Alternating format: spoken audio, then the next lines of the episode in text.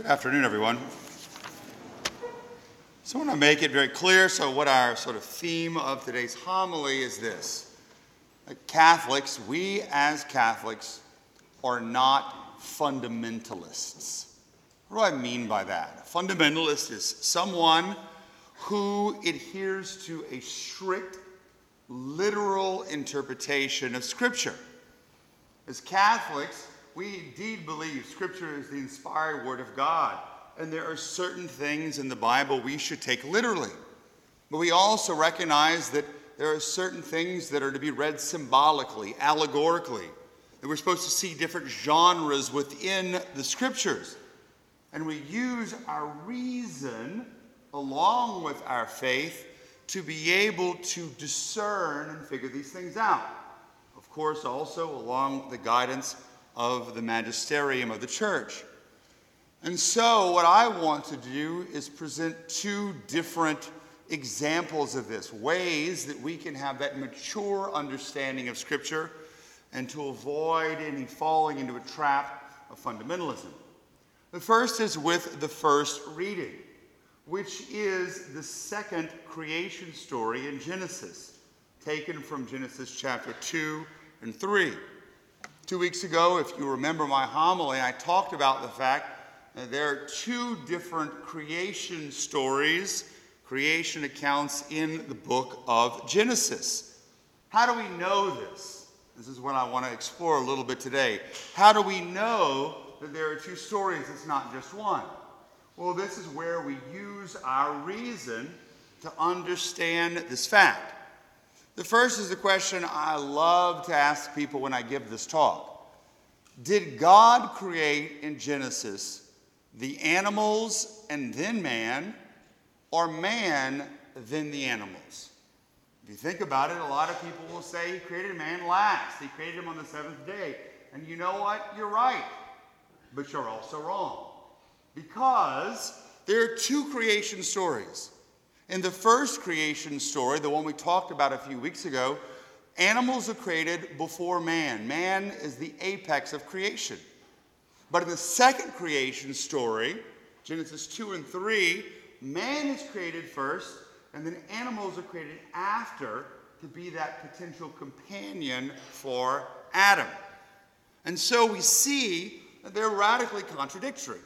You can go on YouTube and find some fundamentalists who try to show they're not contradictory. It doesn't work that way.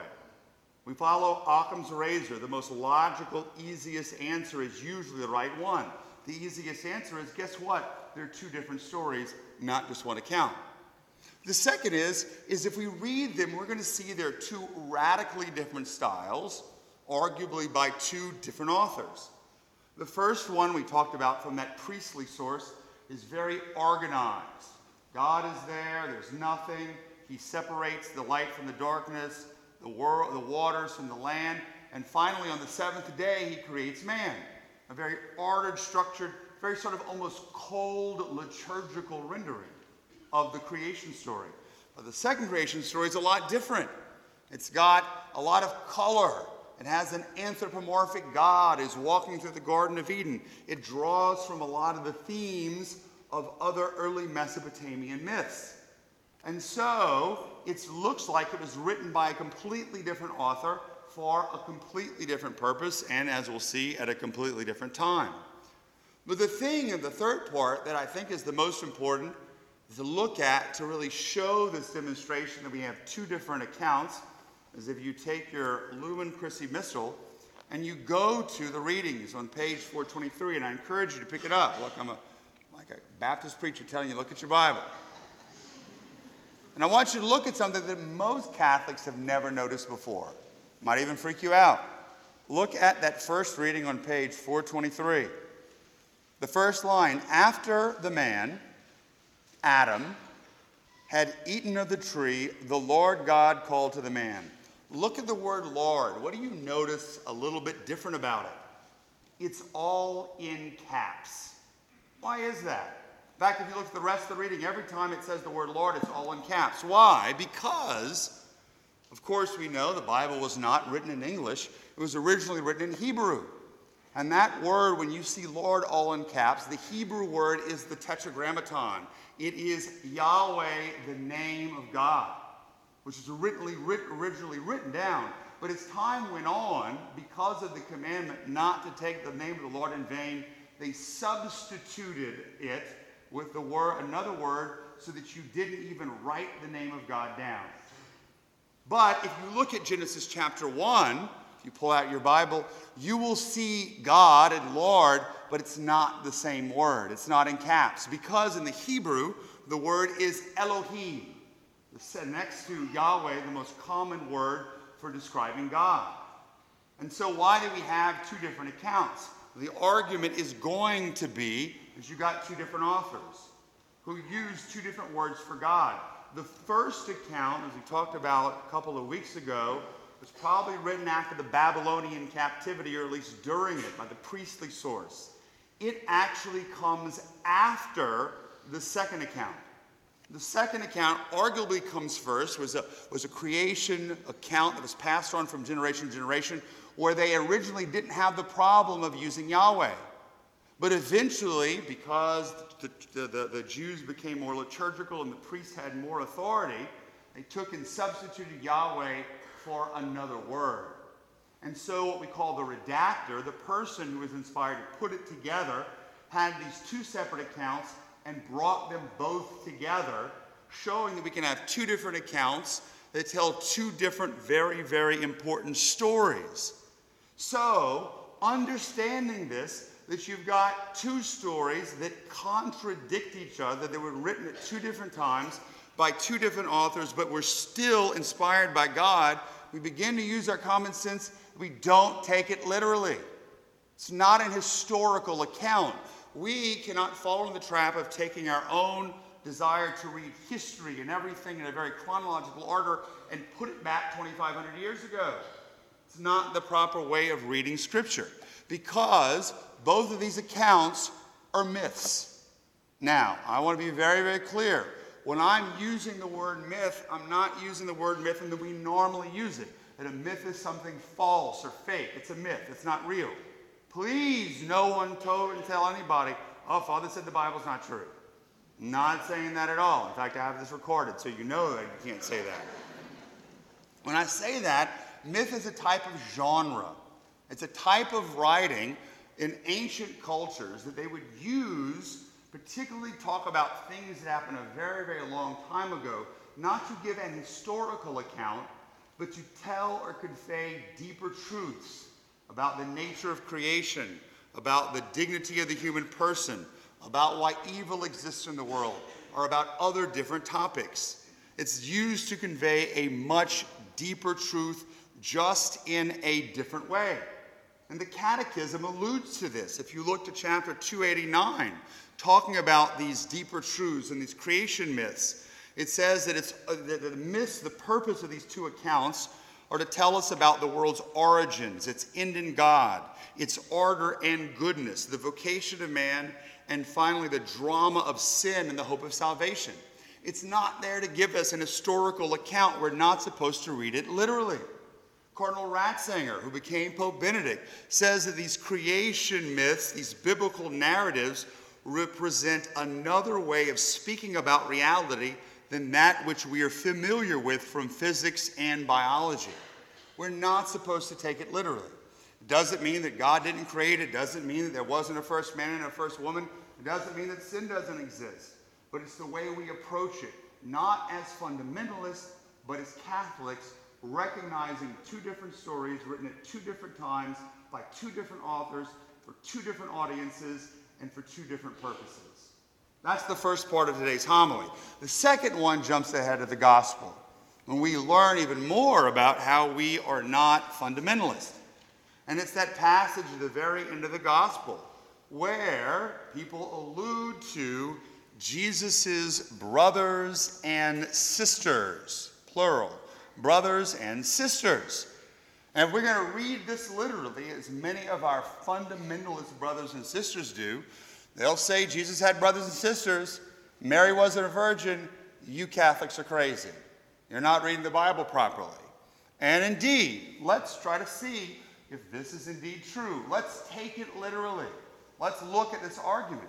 If indeed Jesus did have brothers and sisters, what I want to respond to is let's try to understand then the crucifixion of Jesus.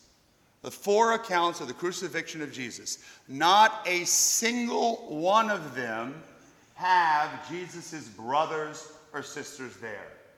It's Mary, it's John, and it's a handful of different women.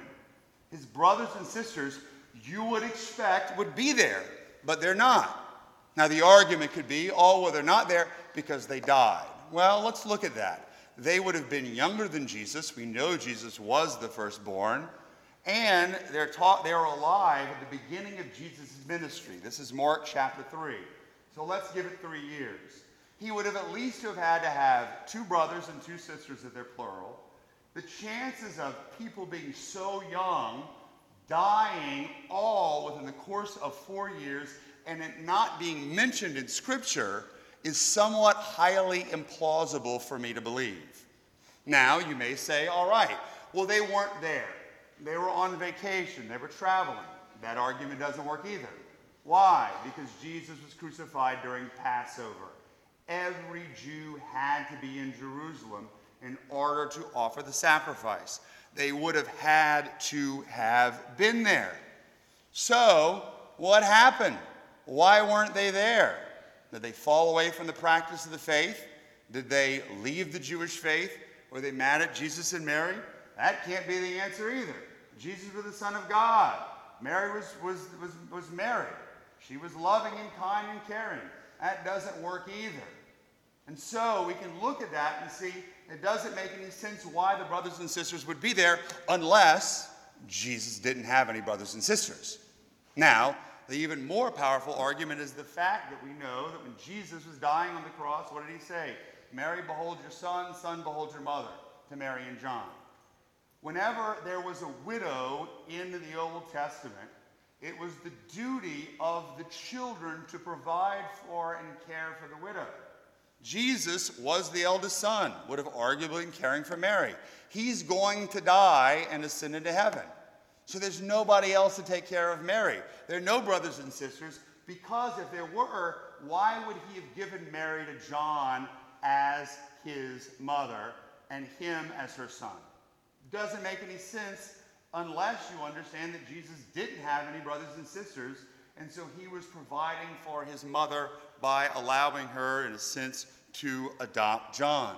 All of these things put together give us some pretty clear evidence that Jesus was the only child. It doesn't make any sense otherwise. But the only way you're going to be able to understand that is if you get out of the fundamentalist, literalistic interpretation of Scripture and apply your reason and try to see it in a much more holistic perspective. So, what is the message of today?